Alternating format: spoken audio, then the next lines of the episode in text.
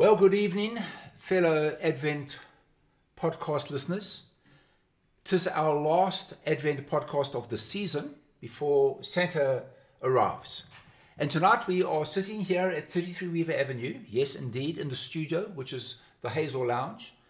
And we are about to sing a carol. Well, I'm not going to sing, I'm going to play the piano. And my lovely daughter, Emma, is going to sing Hello. Oh Holy Night, and that's why we're recording it this evening. It's a wonderful, wonderful carol. So please, here we go. Are you ready, Emma? Yes. Yes.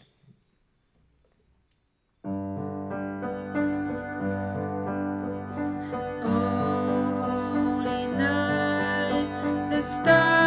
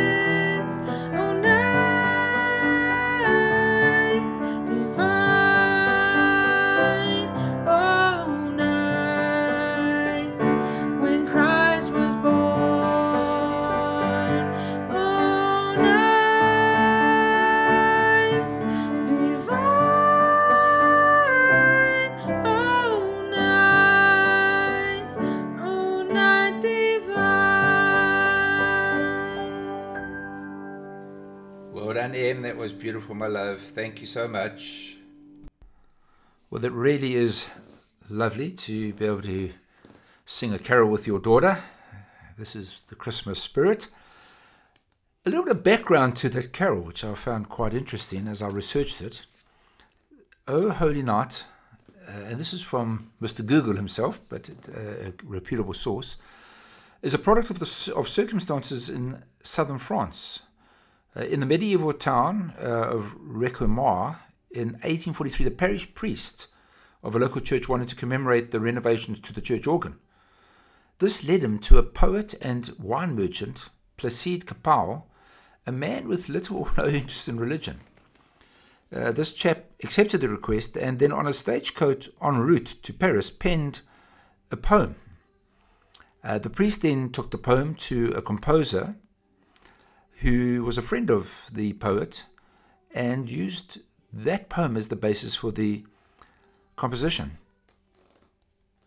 Now, the carol was actually very popular from the get go, but took a bit of a nosedive uh, once word got out about Kapal, who was an atheist uh, with a strong disdain for religious authority. Anyway, the French wouldn't let the song go, and uh, the song continued its popularity. But eventually, the tune reached the ears of a chap, John Sullivan Dwight, an American uh, minister, who was uh, also an influential music critic and part time Santa impersonator. How's that? And uh, he translated it into, into the version that we know today, which is really beautiful.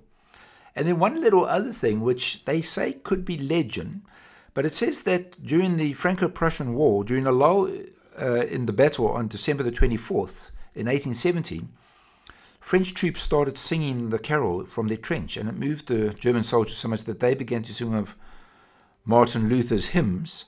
And like this little battle of the bands resulted in a 24 hour truce so that both sides could celebrate Christmas. Now, historians say there ain't 100% proof that that actually happened, but the legend has grown. So that's it. O Holy Night, a song written by a Jewish man based on a poem by a French atheist rejected by the church, translated by an American transcendentalist minister, and possibly sung on the battlefields with German troops. Very, very popular poem, is it not? Well, what I loved about this poem was there's some beautiful, um, the chorus, especially the bridge, fall on your knees, O hear the angel voices, O night divine, O night when Christ was born. That's really great theology, folk. Um, fall on your knees, which is the Greek word for worship, is actually that. There's a, a specific Greek word which, which captures the idea of one falling down on one's knees or even prostrate in front of like a king in worship. And uh, I, I that line. Uh, hear the angel voices, O night divine, O night when Christ was born. And that's what makes that that special night divine in the sense that that's the night that we that we can say historically God takes on human flesh, the, the incarnation. But perhaps one of the favorite verses that I have in this uh, carol, which Emma didn't sing, is Truly he taught us to love one another. His law is love and his gospel peace. Isn't that beautiful?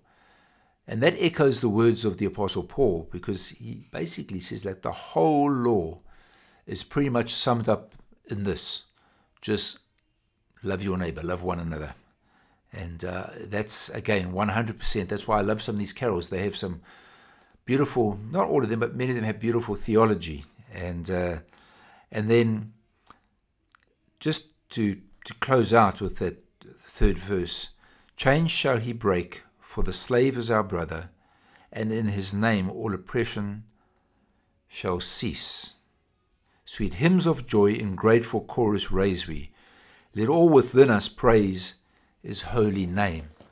And with those words ringing in our ears, I'm going to say cheerio and everyone have a most beautiful, blessed Christmas with friends, family, and whoever we gather around our tables. God bless you all.